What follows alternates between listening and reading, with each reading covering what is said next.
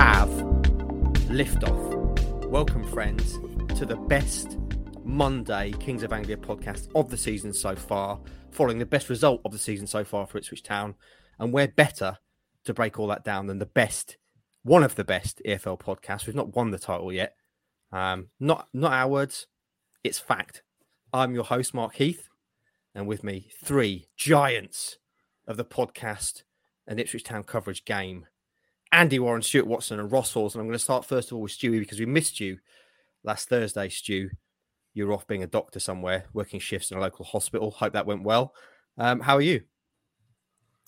Yeah, I'm good, thank you. Um, can I just say, gents, that the Ross joining you live for his results last weekend was was a moment of podcast gold. I very much enjoyed that. Were you on tenterhooks? Uh, I was. Yeah, I really thought it was going to be the day. I really did. I think we'd all convinced ourselves, but um, the saga continues. That's all anyone wanted to talk to us about at the game on Saturday. Rossi, I've got to come to you now.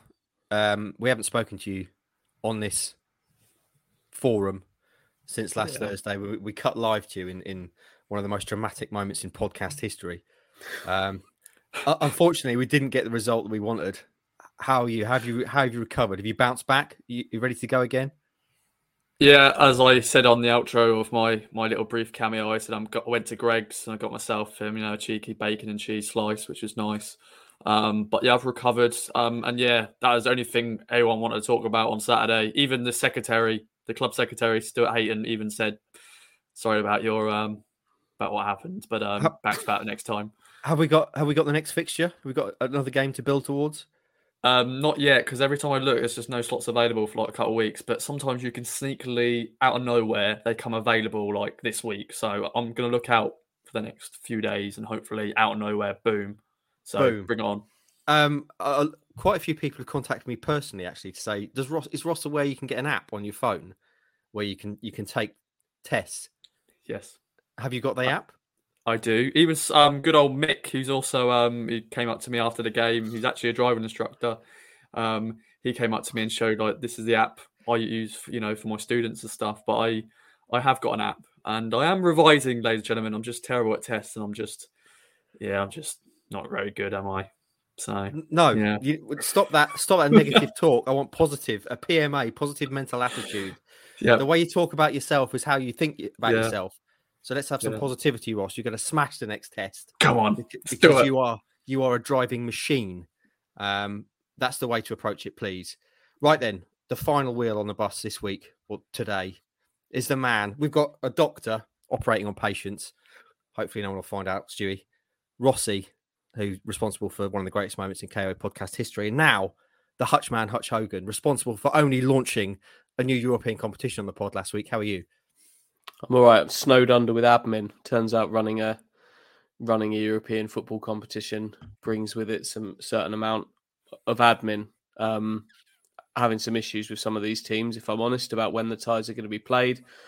Can they switch to a bigger venue? Um, no, is the answer. Play at your home ground. Is that sponsorship tied down? Is it Definitely Milker Cup? Because I'd imagine the Milker Boys, yeah, yeah, yeah. The Milker Boys have, have come in and um, secured that for two years, so that's good. Excellent. Well, if you haven't listened to it, go back and listen to last Thursday's pod because it was eventful in many ways. Something else was eventful in many ways as well, as we were expecting and hoping, boys, and we got the result we wanted as well. On Saturday, Ipswich Town scored the biggest win of their season so far beating promotion rivals, previously unbeaten Portsmouth at Portman Road in front of a bumper crowd. What a result. Let's talk in depth about it now in excited tones. Hutchie, I'm going to come to you first. Your thoughts to begin with. What was it like as a dad? Obviously, a lot of people who listen to this pod would have been there. A lot of people from around the world weren't there. They would have seen the highlights and maybe followed it through various channels. What was it like to actually be there as an occasion?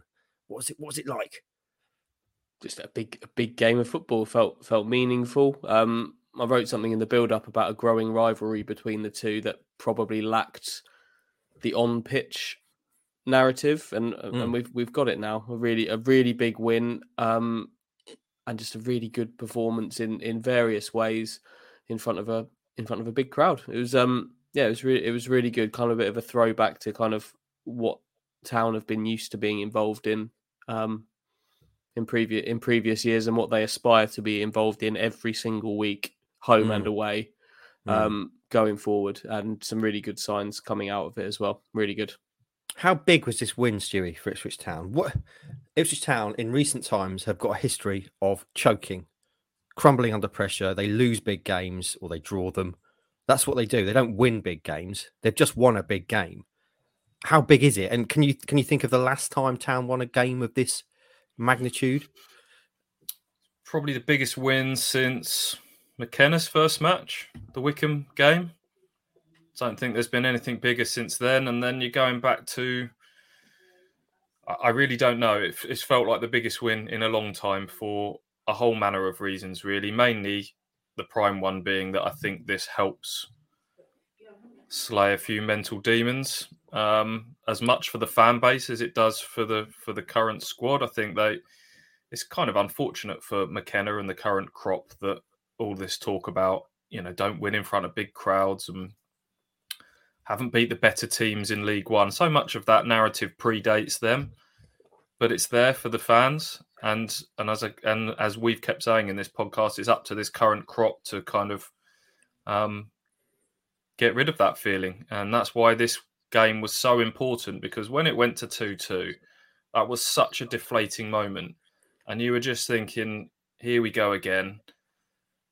You know, leads dropped for the third successive game. Another big, you know, the whole tone of this podcast and the mood around the football club would have been completely different had they not gone straight up the other end and scored Hmm. within 60 seconds. Um, we're very early in this season, but I just think that this could be a, a real defining moment that we look back on. Hope, hopefully, if they can uh, continue on from from here. Mm, Let's talk more about the depth uh, in depth about the game in a minute. Rossi, you were pitch side, a very privileged position. What was it like from your angle? It was it was fantastic. What a game of football! Um, great atmosphere. You know, when when when town fans get told fill the ground, they do that, don't they? That's what Mark Ashton wanted to see. That's what Kieran McKenna was saying as well. Be the twelfth man, and um, yeah, it was just great to see. You know, you know, people of all ages, just everyone. You know, community of Ipswich Town, which is just fantastic. And yeah, the two teams put a show on as well, and it was a really good game of football. And um, yeah, I'm sure there'll be a lot of fans who will uh, maybe go into the first game for a very long time will want to come back because they were entertained. Mm. Yeah, we're seeing good games now as well, aren't we? Which is great. Hutchie, kick us off then. Let's start a bit of a round table discussion amongst yourselves about the game. Where do you want to start? What's the, what's the first talking point? I think you have you have to start with the kind of the resilience of of just of just battling battling back from setbacks. Um, again, a, a narrative predating Kieran McKenna and this group of players, as as Stu has already said, but it it wasn't just losing big games or not beating the big rivals. It was every on pitch setback seemed to send the team back to square one, didn't it? it in even within individual games, they weren't battling back from from setbacks in games, and and they did that. They did that um, well three times, but in Mm. in this one they they took three leads. Um, I think you have to acknowledge that they also kept Portsmouth at arm's length for for almost all of this game, aside from aside from two penalties. So it was a topsy turvy game. It was an up and down one. Um, but aside from two kind of rash-ish moments, they were re- they were in control of it all. I, th- I thought they did. I thought they played it perfectly. What was the stat I saw? Was it three shots on target? Pompey had, and two of those with the with the penalties. Um, so so clearly, overall, having watched the highlights, I wasn't at the game. It seemed like Town was uh, mostly in the ascendancy. Stewie, keep us going. What else do you want to highlight? Yeah, I, well, it's three two. It was a it was an entertaining game. I, the the Plymouth game was a better game of football in Mm. terms of the quality of of the game. There were times where the quality levels weren't as high in this, maybe because of the stakes were so high. Um, in the second half, at the start of the second half, I thought it was starting to get a bit bitty, a bit scrappy. Portsmouth were starting to um, slow things down, which which was a great irony with with given how the game finished. Um, and I was just starting to wonder with a bit of nerves and frustration, and we were getting towards one of those games that we've seen so many times where it just gets a bit tense and frustrating, and, and everyone gets a bit edgy, um, which was which was why I think the Freddie Ladapo goal for me was you know such a big moment in the game with the subs coming on and and changing things, but. um yeah, Andy talked about resilience, just the fact that it could have been one of those days, and it's another reminder of how Ipswich are an improved team. And just from just mm. a few months ago, this was another game. You know, we keep saying this is a game Ipswich wouldn't have won last season, but now they can, and that's just, I think, I mean, where where are we at in terms of points up on respective fixtures from last season? You've got to do a few tweaks for teams that have got sort of promoted and relegated, but for my looking at it, twenty points up pound for pound already. I think there's only two games that they haven't improved upon from last season, which would have been obviously Plymouth away and um, maybe Barnsley at home if you swap them out for for Sheffield Wednesday being the team that had finished bottom of the championship. So that just shows you we keep talking about sort of baby steps, not even baby steps, bigger than that, toddler steps in the, in the right direction. Um, that they're just in it's just another sign of you know improving on last season. That Portsmouth was nil nil. This time they found a way to get it done. Mm. And it's kind of a reversal of trend of recent games, isn't it, Stu? You mentioned that the, the, sub, the subs changing the game, going back to what was the story earlier in the season. Hasn't been the case for the last couple of games. But Big Fred comes on the on the pitch, scores with his first. T- what a finish that was, by the way, and Kyle Edwards as well. So nice to see a return to that story as well. You're trying so hard not to give him a nickname, aren't you, Mark? I yeah. can tell. You're all in on on Freddie Ladapo since you uh since you met him pre-season when you went in to do a bit of stuff yeah. around that third kit, aren't you? And I know you're biting your tongue. You are, Come on, what, what what's it going to be? I'm You've not got giving him one. a nickname. No, yeah, but you don't give it to him, but there's one in your brain, isn't there? Don't no, give it not. to him. just put it, just put no, it, not, just put it on the table. I'm not, I'm not remove the it. cloche. No, no, no. And then no. put it back on again. You're not having it. No, there's been, there's been. Freddie's had enough on his plate already without me cursing him with a nickname. But um, yeah, he's a he's a lovely guy, and I like to see good guys do well, uh, and especially a bit of an underdog, given the uh, kind of debate around him and discussion around him. So it's nice to see him score three and three, isn't it? Now he's on four for the season. He's only two off Chappers overall. Um, and again, he's, he's changed the game, hasn't he, boys? When he's come on, he scored with his first touch. We saw at Plymouth when he went off, the game changed a little bit. Um, I just I like him. Is that wrong? He's he's still it, he's still their best number nine, isn't he? Yeah. Their best their best striker. Um, I think we've been quite we've been quite consistent about him on here for for mm. several for several weeks now, with some ups some ups and some downs and some bumps to overcome along the way. But it's been it's not been perfect from Freddie Ladapo. Let's not let's not go overboard. But he's for me um, is still the I'd, I'd, be playing him every week pers- mm. personally from the from the start of games. How did Big Cat, Andy Warren's nickname, Tyreece John Jules, how did he do in starting in in that striker role? Worked hard. Uh, you can't couldn't fault the work ethic, but there was something a little bit missing. I think I don't really know how to sort of sum up his performance. Uh, I've talked about the second half was starting to drift. The first half an hour, Ipswich flew out of the blocks. They played some brilliant football in that first half. I, I my thought when I see those two teams come out, Portsmouth play 4-4-2, I was thinking Ipswich's best chance in this game was to overload the middle. I thought the game plan mm. would have been for John Jules to play that false nine to to drop deep and add another body in midfield. I thought Harness would tuck inside from the left as he often does, and Ipswich would look to kind of swamp Marlon Pack and Joe Morrell in, in midfield. And in the end, they actually targeted the flanks. And I think Wes Burns talked about this in his post match that um, they wanted to get at Portsmouth wide. And um, Wes Burns, I thought, came back from international duty with the bit between his teeth. We've talked about him not really being quite at his same levels from last season, but he's gone away with Wales. Obviously, not not played for them, and um, he in those first twenty minutes they they got him isolated a few times, and and he looked up for it in this game, and and the joy came down the flanks, didn't it? Yeah, he looked it seems weird. Like he he obviously didn't play for Wales, but he he, he definitely looks like he's come back with some some freshness and that like a ten day break from from Ipswich, um, a, a different focus, um, take your mind off off your club football for ten days, train with Gareth Bale every day, get shouted at by Michael Sheen, um, all, like he it look he he this is going to sound really stupid, but like even his even his kit looked kind of brighter on him. Like he, he, just honestly, I, I, I didn't say this out loud in the press box, Stu, because I thought you'd think I was being a bit simple, but he honestly looked like he was just had a bit a bit more of a glow about him, just in just in the way he was playing and how he how he looked from from on high and I'm not, not, not going overboard. I don't think he was at. I, don't, I still don't think he was at his absolute flying best in, in this game either. But he he he just looked that bit more fresh. That a, a break had done him a little bit of good. His hair was glowing that bit more. It was um, and I I I, I I'm glad I didn't say it in out loud at that point then because you're laughing at me now. You didn't you didn't want me to think you were simple, but you were happy to air, air your views well, here instead. Look, now fine. now he's scored now he's now he's scored the uh, the winning goal. I'm happy for to make these views public for the the tens of people that listen to this on a he's had a he's had a glow up. Was Wes Burns then? Was he in the room when Sheen gave that speech, which has been seen yeah. across the world? Because I've got to be honest, I was really underwhelmed with the reaction to that.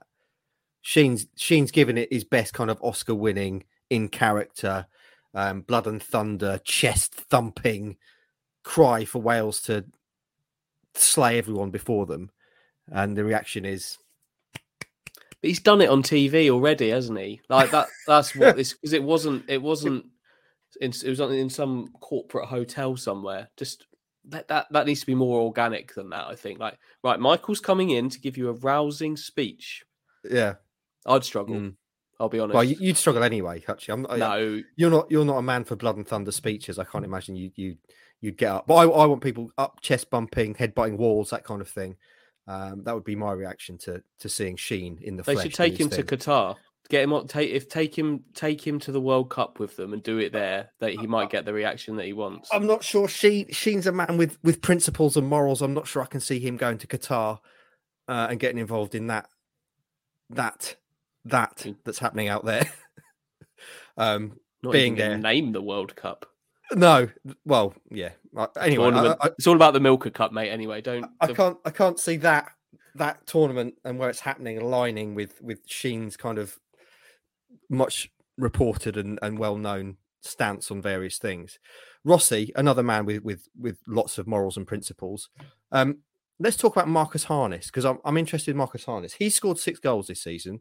I should have said earlier, of course, he's tied with Chaplin now. Should should be on seven, in fact.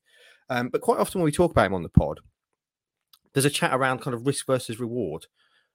The reward is he's got a, a really nice goal scoring record. The risk is that he gives the ball away a lot.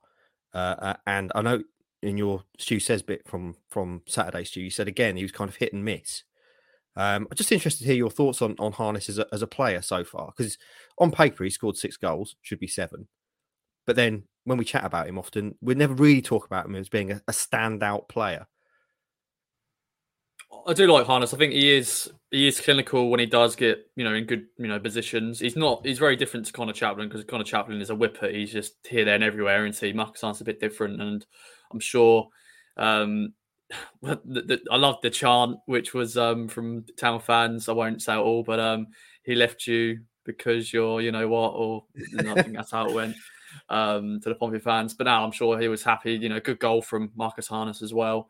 Um, but yeah, I think when I spoke to the, the Pompey guy when, when he first signed, you know, he's, he's a good player for this level, um, but he can be a bit inconsistent. And um, he has shown that at sometimes. You know, I think well, I'm thinking what game it was. It was last week, weren't it? You didn't have a great game, did he, Marcus Harness?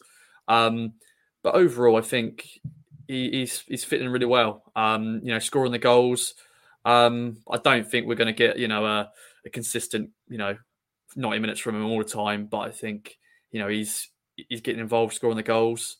Um, I, I, I like him. I like his hair. And I like his eyes. We, we like him.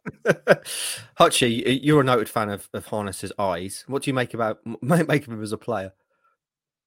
Everything we've been saying about him. You talk about risk risk versus reward. They got the reward this week. They didn't last week, and that's um, mm that sums him up. I think um, missed in a big moment um, on an off day for him at Plymouth, scored in a big game um, six days later. So that that's Marcus Harness, I think, and that's and that's fine. I I, I think I'm okay with that. What was the chant then? He left you because you're really rather underwhelming. Was that essentially the uh, the the the, uh, the kind of civilized version of it? Can we have more civilized football chants going forward? No, can we can we clean him no, up a bit? it's Not going to happen, is it? It's not going to happen. I say, chaps, your footer is really rather rather average. Um, Hutchie, you were talking before the game about Edmundson maybe being a bit average of recent times, um, and, and suggesting maybe this was a game that Keogh might come in for. He didn't. As it turned out, Edmundson was bloody good, wasn't he? Yeah, he played really, really, really well. Um, headed everything, both boxes. Played well on the floor as well. Obviously, got forward to to help create one of the goals. Um, and I think both him and Luke Woolfenden had really good games. Obviously, the they were both involved in the um, in the first penalty incident. Um, Edmundson not not dealing with a long ball, and then Woolfenden mis, misjudging quite badly the, the second ball from that. But I think both of them played really well. Um, Woolfenden recovered from that really nicely. I thought I had a really solid game, and Edmundson, his best game for Ipswich, probably under Kieran McKenna, um, at just the right time. So um, just just an all round. Uh, everybody contributed to this game, all of them. Um, there's the it, all in their own ways. Some of them, some of them slightly more headliney than others. But um, but Ed, Edmundson, um, Edmundson and Woolfenden, I thought were played really well and, and looked after a strike force that brought a little bit of everything in theory, and, and Scarlett's movement and pace, Bishop's power and um, movement as well um, for Bishop. And they, aside from Bishop scoring two penalties, they looked after the both of those really, really well, and that was a key element of the win. And Kyle Edwards, Stewie, made a difference when he came on. Um, where where do you see him fitting in this this side? Is he just going to be an impact sub? Do you think? Um, not necessarily. We talked about harness and consistency there. Mm. I think it. This is, as we've talked a lot about, this is now looking to me very much like a four-two-three-one. It's kind of slowly morphed from the from the three at the back to, to more of the four since Leif Davis has arrived. Um, and so his most natural slot is where he ended up. We came on for harness. Um, 20 minutes t- to go. Harness plays sort of very much tucked in on the left side. Kyle went a bit bit wider and um, was able to have that sort of one v one proper winger role against Connor Ogilvie, who was a sort of a left footer playing out of position at, at right back for Portsmouth, and um, you know was able to utilise that with his with his run for for the winner. So. Um, Kieran McKenna afterwards sort of said he's had his most consistent two week training block that he's had under me. He's one player that we've not seen a lot of since McKenna's arrived because he had that thigh injury towards the back end last season. The formation didn't really suit him Mm. in the early days, but I think now with with a few players injured, Greg Leigh out, um, Sonny Aluko out, the door is ajar for him there, and I think the system suits him a, a little bit more. So if they want to go sort of a bit wider in certain games, that that left sided role in a four-two-three-one might might just be uh, available for him, and he couldn't have. You could feel the sense of goodwill for him, couldn't you, from the fans during and after the game? He's such a such a likable lad. He just seems to be smiling all the time in any any video and pictures that you see of him. He's such an exciting player to watch. He's the sort of player that you uh, that you pay your money for to go and watch, isn't he? So um, I think everyone's re- really rooting for him that this might be um, Kyle Edwards' time to to shine. Hopefully, Mm. Well then, friends, the, the two things I definitely want to talk about match related. Um, but before we go to them, is there anything else other match related you want to talk about? The two things I want to talk about clearly the the theft, the confiscation of the ball by Ipswich Town fans, and the, the time wasting, uh, and then obviously the post match stuff with McKenna. Um, fairly extraordinary comments from McKenna post match for a man who's quite low key. Uh, anything else before we get to those points that you want to you want to bring up, boys? I think Leif Davis needs a Yep. needs a decent mention in here as well. We talked about him just getting better and better by the game. Um, took quite a hefty knock in in the second half and um, dusted himself down and um, and obviously set up uh, Freddie Ladapo for the second goal. Uh, if you watch him for the for the winner, he's trying to bomb. He's almost keeping pace with Kyle, Ed, like trying to get around the, the outside of Kyle Edwards when when he crosses as well. Going forwards, he looks really good from left back. I know people are talking about already making comparisons to Aaron Cresswell, and Hmm. um, it, he just looks like he's got such good physical qualities. Just um, ultra fit, strong, powerful. Um, defensively, there's still a couple of little question marks for me. He's just still learning when to. He gets a bit over eager, over zealous to win the ball. As can can be guilty of giving away a, a soft free kick, an unnecessary free kick from time to time. But he looks like a player with a a really high ceiling to him, and you can see why Ipswich um, have paid the money they have for him. He was one of the him and Owen Dale battling away was fascinating throughout all of that game, and I really I really enjoyed watching Janoi Donacien keep Josh Koroma, a, a championship standard footballer, almost silent um, throughout much of that game as well. The Ipswich, Stu said earlier, Wes Burns was talking about Ipswich wanting to threaten Portsmouth down the flanks. They did a good job of stopping the Portsmouth threat from the flanks as well, all in all. So um, just well handled all round um, and a really good win. Okay, I'm going to come to you then, Rossi, because you were the man closest to the fans. Um, what did you make of the uh, the little theft of the ball, the, the kind of fun and games with it, um, to, to waste time towards the end of the game by town fans? Let's shit house them, innit? Let's shit house. That's what that's what they're all about. Sorry to swear. Sorry to swear. That's what that's what the chant was about the Marcus Harness thing. So you left you because you're shit and all that. Um, Good. no, no, that's, no, that, that- no, no. that's that one cleaned up. Cleared yeah, up. yeah, yeah, yeah. One Thanks, for the Ross, swear yeah. jar. One for the Yeah. swear jar. It's fine. Um, I liked it originally. The first time it happened because yeah, you, know, way, way, way. But when it happened again and again, it's sort of like we've had this already, lads. You know, and I Mm. think I even saw Janoi. Janoi was actually getting frustrated because I think, yeah, you do it once, yeah, a bit of fun, but when you see your own players like actually getting a bit frustrated because they want to continue to play because it's stopping the the flow Well, yeah, of the game it's, a it's getting bit. it- and the time's getting added on, isn't it? It's not like Yeah, because yeah, that's, that's that's the thing. It's like Mm. it's even like substitutions. You know, when players walk slowly, like the referee will just keep adding time on, so it's it's pointless. Um, and you know, I know there's one Pompey player. You know, had a little bit of a little little tussle with a, a, a fan, didn't they? You, you saw. Um, but yes, it's it's fun once, but if you do it over and over again, it does get a bit mm, really, guys. But you know, it's just part and parcel of football, is You know, I think it like added it added it added to the occasion, the big game Yeah. feel, you know, the kind of the, the maybe the needle between the sides, etc. I mean, if I was a Pompey player, I'd be fuming. That would really wind me up. Um, what?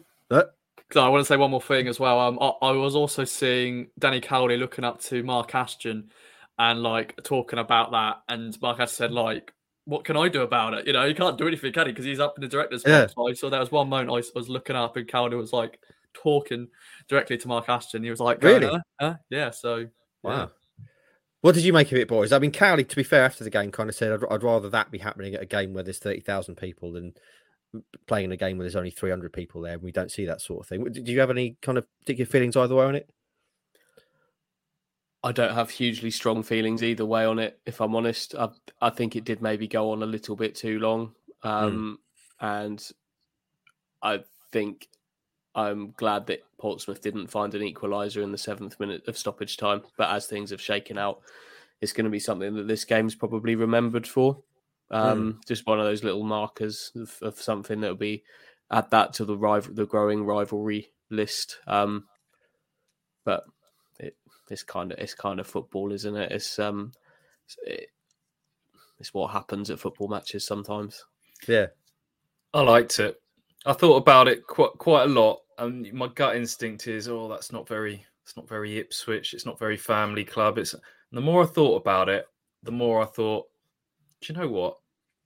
That was a that was a club coming together. We talk about this being a moment in time. That was, I think, everyone realizing that this was this was a moment in time, and that it was just, yeah, chief exec, manager, players, fans knowing that they're on the cusp of something special this season and going, do you know what? We're in this together. We're fighting together. And we're going to come on to McKenna's quotes in a minute, which was again just someone staunchly defending his football club. And I just thought, we talked before about the, the sleepy Suffolk mentality, and we go to Hillsborough a few weeks ago and they're chucking things on the pitch, and we don't condone that at all. But that played its part in creating a hostile atmosphere that maybe just fine margins means that the linesman doesn't flag for offside at the end. And I know the time got added on. I know it could have come back to bite them on the backside, but I tell you what, it rattled those Portsmouth players. And Cowley talked afterwards about we got swept up in the emotion of that. And mm. did hmm. that stop them? cool heads really pushing for an equaliser at the end? Did their sort of, you know, I, I think it probably did derail their chances of, of trying to go and get get a late equaliser. Do I want to see this become something that happens at Portman Road week in week out? No, because I don't think it would reflect too well on the football club. But you've got to remember this was this is a fan base that has seen teams come to Portman Road and time waste time and time again. We had it with Cheltenham last season. Portsmouth had done it. If you remember, Danny Cowley not giving the ball back on the on the touchline and stuff like that. So, do you know what? Good on them. And I think people were just getting a bit giddy. You know that it'd been such an emo- emotional roller coaster of the game, uh, and then you know to have got the three two, I just think everyone had got swept up in it a little bit. And you see one person do it, and then everyone else joins in. Um, it just happened organically, and um, yeah, on reflection, I'm all for it. I, I, quite enjoyed it. I think to touch the ball in the stands at a football match is a very rare and special treat. Um, do something with it, use it. Um, pop it. either. Don't pop it. That was. um, Buchanan was speaking afterwards about like multi ball and stuff, wasn't he? About mm. it, it does seem a bit bizarre that in that scenario the whole game is stop looking up into the stands to see some bloke going way and, and that is stopping the game that is able to stop a game of football in in 2022 but um but there you are okay right then that brings us on i guess to the, the real talking point post match or indeed from the game as a whole other than town finally getting this big win was was the mild mannered very calm very laid back very considered analytical kieran mckenna um his post-match comments, boys. Uh, we're going to play them in full in a second. This is basically in response to Cowley pre-game saying everyone thinks that Town are going to go up, and essentially saying they're buying the league, pretty much. Um, I think we've got them all lined up, ready to go. Have we, Hutchie? Yep. Let's press play. So proud of the the three points again. We know there's another big one coming Tuesday, but again, proud is my overriding feeling for the players. I think um, the longer that you hear, you get a really good feel for the, the culture of the club and the challenge of being at this club. And part of that challenge in this league is that you will have other managers and other teams who want to talk about Ipswich. People who want to talk about Ipswich. Um, people want to, you know, big up our football club and downgrade their own players and their own football club for different reasons. And, and some of them reasons is to create the false entitlement that we should be winning games and we should be dominating teams like Portsmouth and we we should be winning this league. And I think everyone within the club now needs to be clever enough. Haven't seen that probably for the last few years to know that that is um, it's a false kindness and it's a it's a kindness to trick and to trap the football club into feeling that anything other than hard work is going to win us football matches and progress us as a club. Um, I think we have no right to dominate the first half as much as we did today. I think Portsmouth have an outstanding team, um, full of championship players. If you want to count the championship appearances and the international caps between the two teams, then you would find an interesting matchup. Um, one of the only players they don't have who's a, a championship experienced player is one of the best young strikers in world football, in my opinion, in Dane Scarlett. Um, I think Danny's done a fantastic job um, recruiting an, an excellent team and a very deep and quality squad. Um, and we've got no right to dominate that first half as much as we did. Um, we dominated it because of how the players work every day and how they apply themselves and how hungry and humble they've been in their day-to-day work. And that is the only thing that is going to make us successful as a football club. And it's where we need to remain focused. And as a club, um, players, staff, supporters, everybody, we need to understand that, um, you know, people will want us to think differently. People will want to, um, again, downplay their own club to justify certain things, to justify styles of play, to justify approaches to games, to try and put themselves in position to get points from us. And We need to be above that. We need to be very, very clever, very, very hungry and humble as a football club to do as we did today, to stick together, perform, work very, very hard. And that gives us a chance to put on a performance that we did in the first half and gives us a chance to go and win games. Stu, you're the man um, speaking to Kieran post match, so it's right that I come to you. What, what was your, your take on that? Because some of the words you used, false kindness, trick and trap, they're fairly emotional, emotive words. What was your take on it all?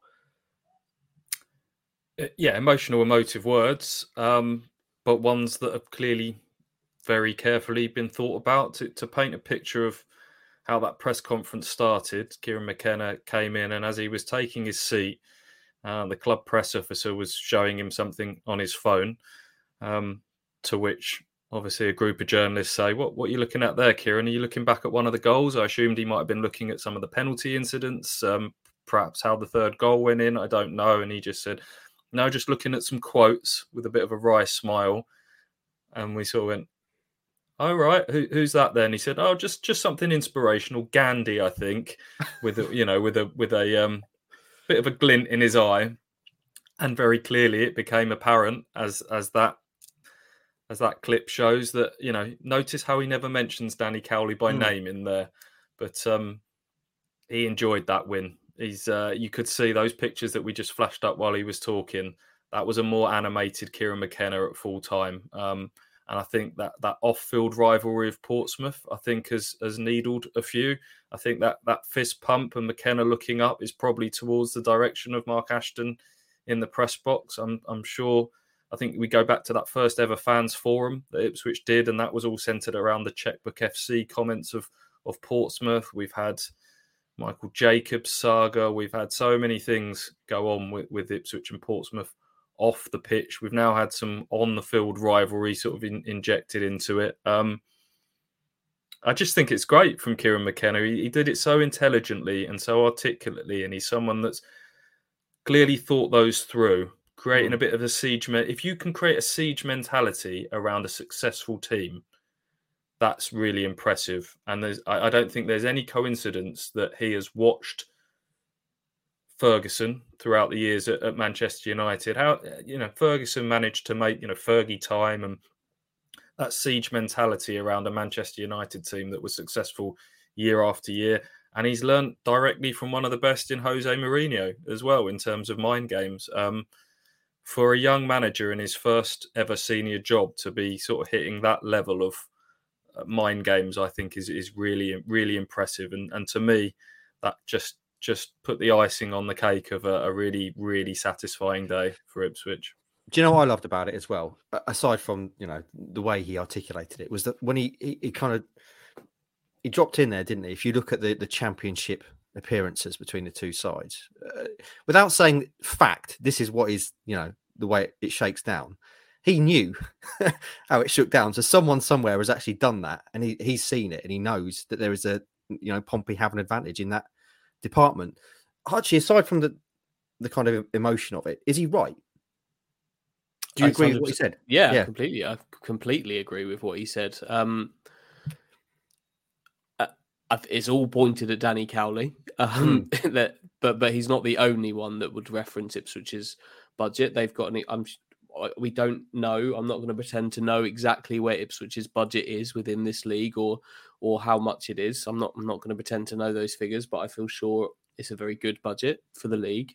But even if it is a very good budget for the league, that doesn't buy you doesn't buy you anything. Um, and and if if people fall into the trap of thinking that it should be a a walk for this Ipswich team, that it's really dangerous. We've seen it. We don't we don't need to be told that. We've seen that in the last three years how dangerous that can that can be. It's got to it's got to be focused. It's and it's got to be it's got to be driven and and internal as well, not allowing outside factors to get in and, and, and influence things. And I think they're good at it. I think they're good at doing that. But this game maybe took that a little bit further, and it needed to be not just for Kieran, not just for the group of players, and not just for the fans, everybody at the club, inside and out of it.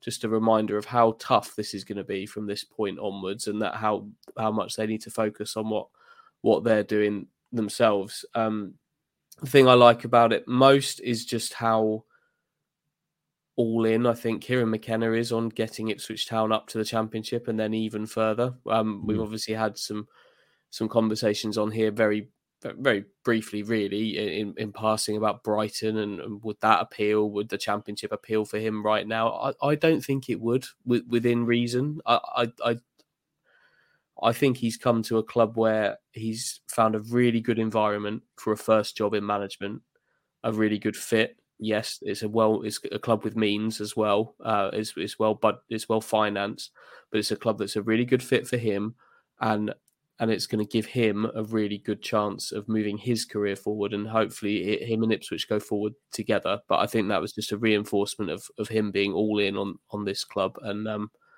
and that that's exactly what you want from from your manager. Hot take: Kieran McKenna will be linked with a Watford job before the end of the season. um, He was, he was the last time it was free about 10 days ago, wasn't he? So, um, Bilic, yeah, Bilic, that's- will be out before Christmas.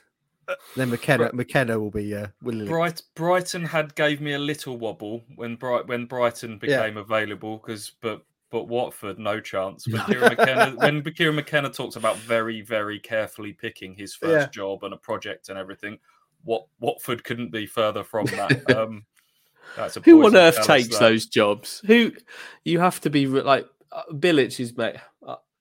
You have to be some. You have to be like really bullish about what you can do to, or, or desperate to take a job there, don't you? Is Well, I mean, Crazy. seems to be the sort of character that would appeal to because he he was Yeah. himself and uh, he's a bit of a he's a bit of a maverick himself, isn't it? But um, yeah, I mean, yeah. Wow. Anyway, um, Roscoe, as by way of drawing a line under this game, you spoke to the fans afterwards. Obviously, go back and watch it if you've not game day. What was the mood like? I'd imagine fairly uh, jubilant.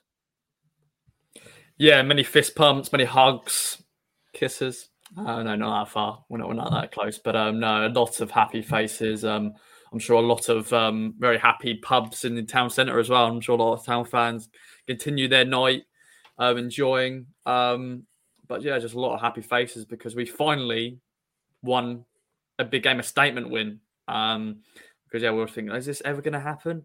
Uh, no, Kieran McKenna and co delivered a very entertaining game of football. And um, yeah, hopefully they can continue this momentum going into some winnable games, you know, this month. So yeah, a lot of happy faces and a lot of um, good chat. I think football's a lot about belief and having reference points, isn't it? Both for the crowd and the players. And so next time a scenario like this unfolds, I think now that you, you can then go back to that reference point and go, okay, we've been here before and we came through it. So I think, you know, if that happens again in a game, I just think it's really important to have those kind of fairly modern reference points, both for players and, and the crowd to be able to call upon. And that, that's why Saturday was huge. I think know, Hutchie made it. Sorry. So just to start, this team writing a. You can tell me a, making a, tell me about the good point that I made in a minute if you want. Don't don't forget that. No, I Um, won't now. This is this is about this team going back to what we talked about earlier. This team writing their own narrative now and a start of starting to leave all that baggage behind. Hmm. Because it is it is in the past. We all feel differently about this team to we, than we do to Paul Lambert's teams and the start of Paul Cook's teams. We all do. Um, so may, maybe we can start to leave a lot of that stuff in the past and just go off what we're seeing from this team and the positive things that this team are, are starting to show show us they can do. As I was saying, Hutch, I think you made a fairly average point uh, on the last show um, when you said about belief and and how you feel going into games and how that feels different. Going into games like this now, you feel like they can win them, which was not the case before. And now they've actually won one of them. That perpetuates that feeling, doesn't it, going forward? Mm. So more of that, please. Right then, let's draw a line under that game. Unless there's anything else to mention, boys. Any other business on town slaying Pompey? Excellent. Whenever you whenever you say anything else to mention, I always want to go just money's too tight to mention, and I always I, I always want to say it, and that's the first time that I have, and probably probably the probably the last. then we can have a little sing song. Um, a couple of things we should mention before we get on to what's coming next. Obviously, Cambridge tomorrow night. Things that have happened since we last spoke. I guess in terms of news, injury news again, the injury bug biting. Gassan Ahadme now, the latest to to to suffer a fracture to a bone. Um, Roscoe, you saw him hobbling around the the Playford Road pitch, didn't you, last Friday at the uh, the under 21s in a in a cast or in one of those kind of air boot things. Um, he's going to be out for a little while now. So now we've got Hadme, Aluko, Leigh, Camará, all out. Burgess. Burgess out for fairly lengthy periods of time. How do you feel about that, boys? Ahadme as an injury, Stewie. How much of a blow is that?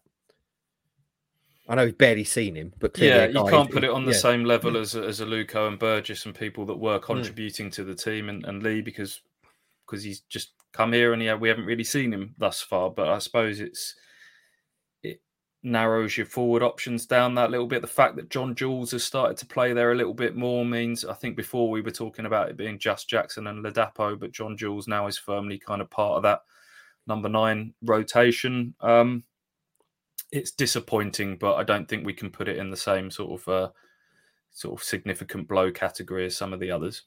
Mm. Bigger blow to him than it is to the team. I would, Yeah. I, I would say, real shame for him because he, he came in such good form, didn't he? And then, then it, that that's going to be a distant memory by the time we see him again. Just while you mentioned that, um, seeing him at the under 21s, Rossi, you, you saw a fairly remarkable under 21s game. It was 1 0, but Town missed two penalties uh, before scoring the winner again from the penalty spot in the 90th minute or whatever it was. Um, what, what was that like? Who stood out as well? Um, yeah, Tawanda Chirewa missed two penalties, um, pretty much the same penalty. We tried to do Bianca, the first one, but it's just like, no, just give, give it to someone else. And thankfully, Edwin Agbaje, I hope I said that right, he, of course, stepped up for the third one and scored. But I have a feeling Tawanda may not be on penalty duty going forward for a while because, um, yeah, to miss two in the same game is not good going. Um, but he stood out, to be fair, though, Tawanda, He's a good player. I know you boys, you've seen him in action a few times as Mm. well. Um, but yeah, he's, a, he's another player who just loves the ball, and he's just he just he's just a step above playing that football, and you know maybe a loan spell is what he needs in in the in, in the long term. And Edwin Agbaje, of course, scoring that penalty, he's another person who really st- you know st- you know stands out every time I watch him play. He's a he's a flying fullback and um, wing back um, in this day this day and age. Um, but he's got all the attributes. He's a big boy, and um, I just want to give a shout out to um, Alfie Alfie Cutbush. He only played 45 minutes, but he's been out injured for 14 months. So it's good to see a young young lad. You know, it's a long time to be out. So um, yeah, good to see you back in action. Superb. Right then, boys. Cambridge. Ipswich Town have just won a big game. Now they've got to back it up by winning a game they should win, that should be expected to win at home tomorrow night. Back to back home games again. Cambridge United 10th in the league, but generally speaking, although they've been pretty impressive so far, whenever they've played a top side, as they did at the weekend, they lose. They lost 2 0 at home to, to Derby in Paul Warne, Warne's first game on Saturday. They've been ho- they've been hoshed by Pompey 4 1. I think they lost to Pompey. They've, they've lost 3 0 at home to Barnsley. So when they come up against the, the cream of the crop, it seems they, they do tend to come undone, at least so far. Stewie, Cambridge United, how are you feeling about this one? Well, we talked about improvements on last season. Let me take you back to when Ipswich lost 1 0 at home to, to Cambridge, I think, in, in April time. Mm. You remember that came off the back of a similarly giddy home win against Plymouth. Um, when we were talking about big wins, it's probably remiss of us not, not to mention that one when Ipswich beat Plymouth 1 0. That was a that was a really good day, Paul Mariner day, everything that went with it.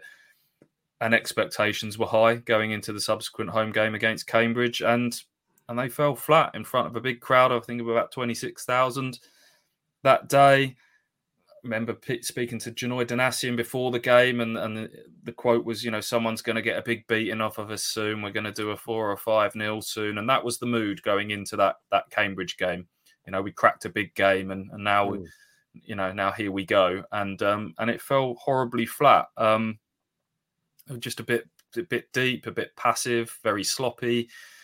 Cambridge scored from a set piece, and, and then we saw the time time wasting narrative that we that we've discussed. So, um, another opportunity to show that Ipswich can now back up good results in the same way that consistency was an issue last year. They were never quite able to string wins together um, last season. They've started doing that. It's another opportunity to do that again um, tomorrow night. And and if the, the thing that gives me hope and confidence that that will be the case is that in Kieran McKenna, they've got someone who certainly makes sure everyone's feet stay on the ground. You know, almost immediately he starts talking about the next game. after these wins. I remember going into that Cambridge game, he was the one that was saying, "Let's not let's not underplay Cambridge here. They're going to be coming to Portman Road." Uh, a motivated team. They're going to be a team that that play with energy. They're aggressive. They get balls into the box. They get bodies around Ironside up front, who who Hmm. ultimately did cause Ipswich problems. Bless you, bless you, Andy Warren. Just hit I mute try- in time. I tried to do that so quiet. You've outed my sneeze. That was a crazy sneeze as well. That would have been awful listening. Continue.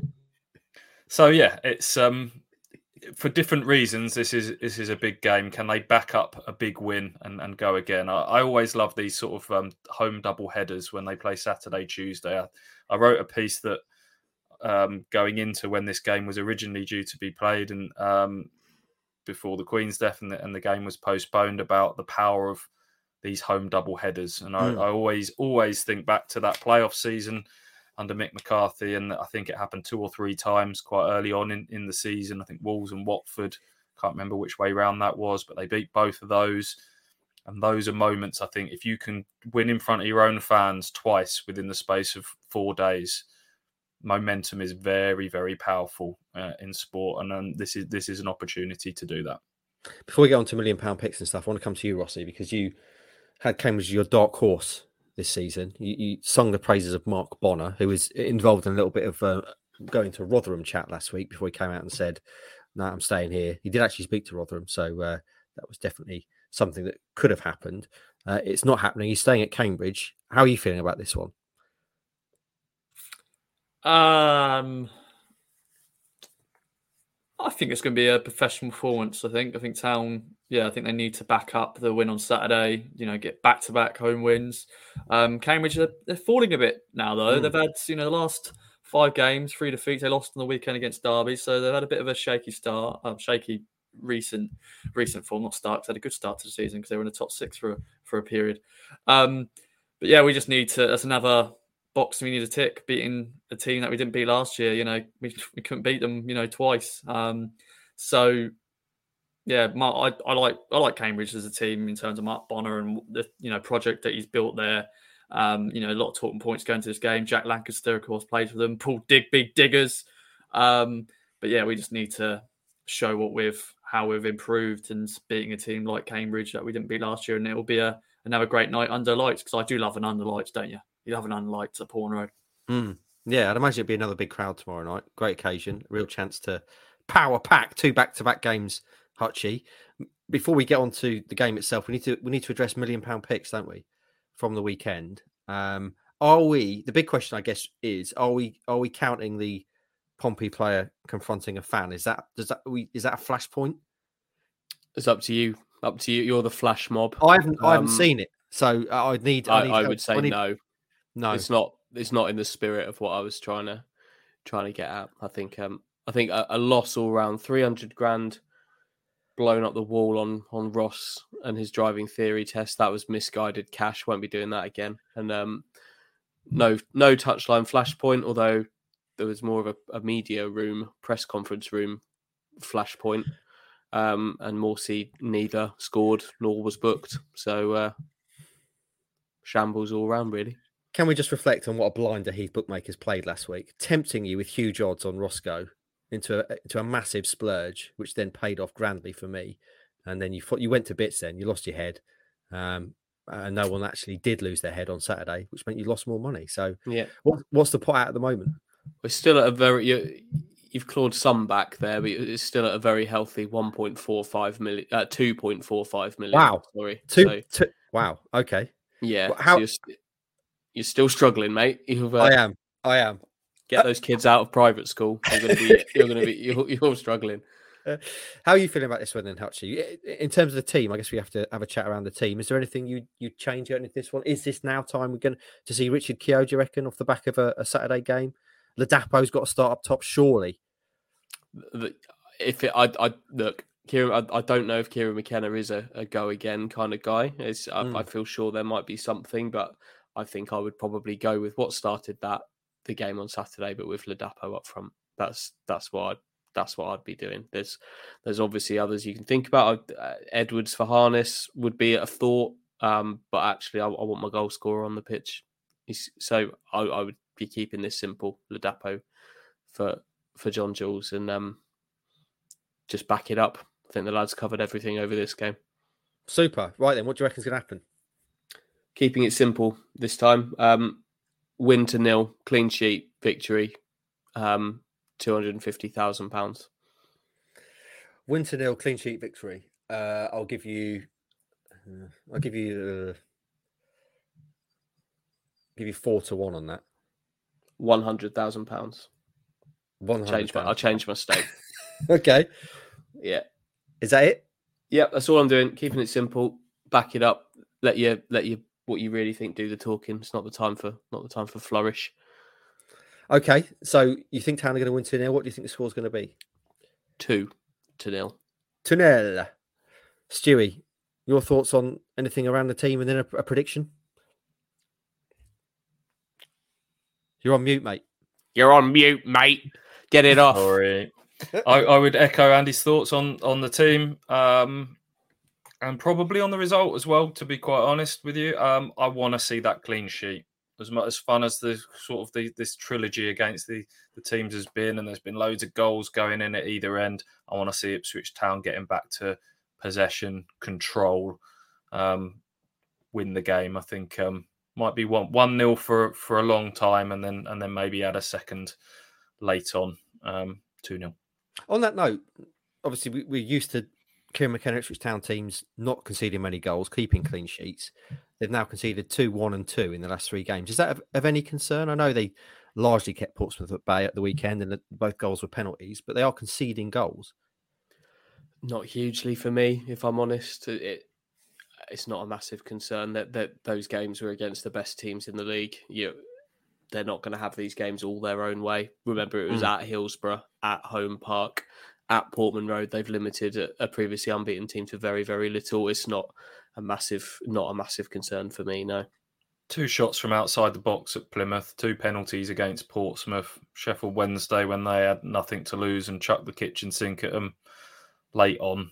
Um, yeah, I don't think it's something that we need to be ringing huge alarm bells about at the moment, but it, w- it would be nice to get back to a, a clean sheet tomorrow night. 2 0, 2 0. Rossi, what are you saying? I'm being boring as well. I've gone for 2 0. Sorry. 2-0. That's all right. Yeah. How do you see it shaking out? Who's going to score, Rossi? Ladapo, Big Fred. Um, he's going to score again, three and three, the last three games for him. And I want to see a defender score. So. Wolfie- Jan- yeah, Janoi. Hmm.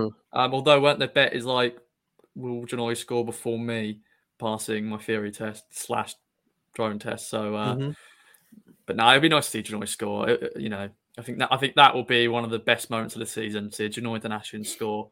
Um, so But go on Edmund. Edmundson got his um, got his head on quite a few corners, didn't he, at the weekend? I would say out of all the defenders, he'd be the one that I would say is most likely just going on Saturday's game.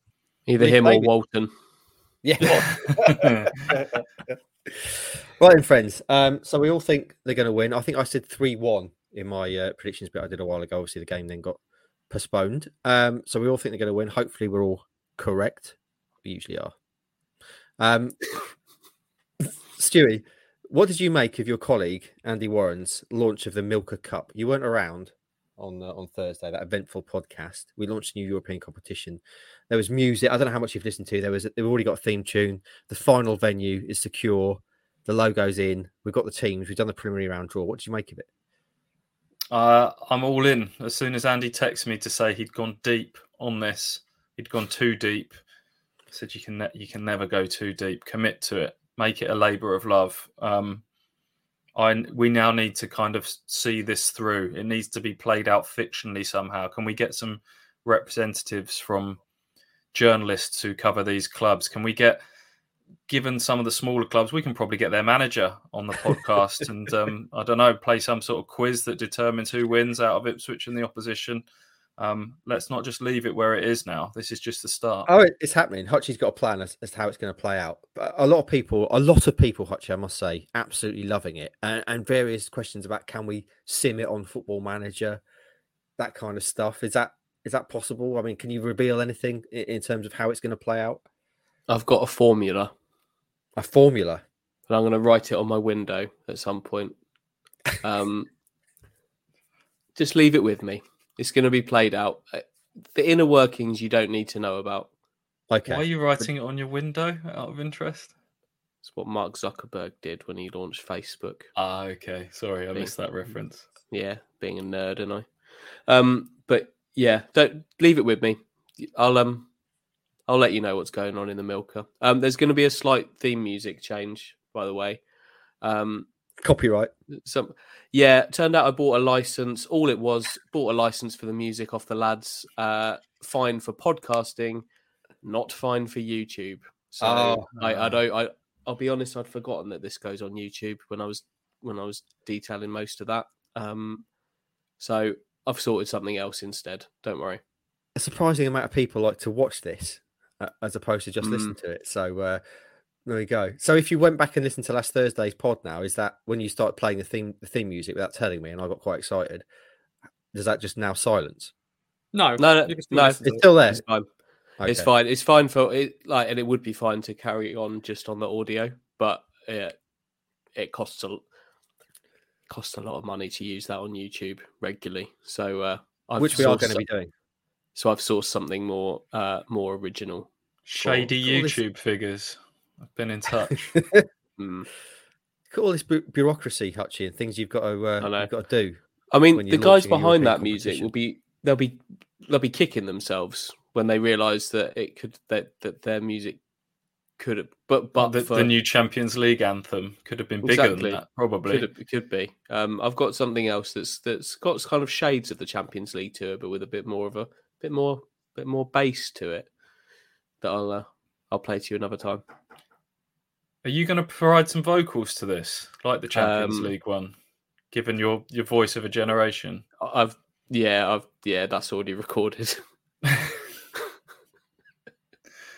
Mark's gone. Mark's Scott, should we just finish this without him? Yeah. Ross, can you talk about Manscaped? Yeah, twenty percent off free delivery. Um, all you need for your crown jewels and all that. Um, manscaped.com. Happy days. Perfect. U- use the code KOA for Oh, twenty yeah, percent off and free, and free and free delivery. Um, That's part- yeah. that's the important part. right, I don't know how we do this without Mark. He's just- Completely rudderless now, aren't we? Um, Socials, Kings of Anglia, all that jazz. Oh, yeah, Yeah, yeah. Review Well, five star, five star. yeah. Let's shambolic. just- Vote for us in awards. They're important. Um, I'll ask you both if there's any other business. No other business. No other No business. business. Uh, Mark Heath has just texted the group chat now. Let's see what he says. Wi Fi crashed. Can't get back in. See you next week.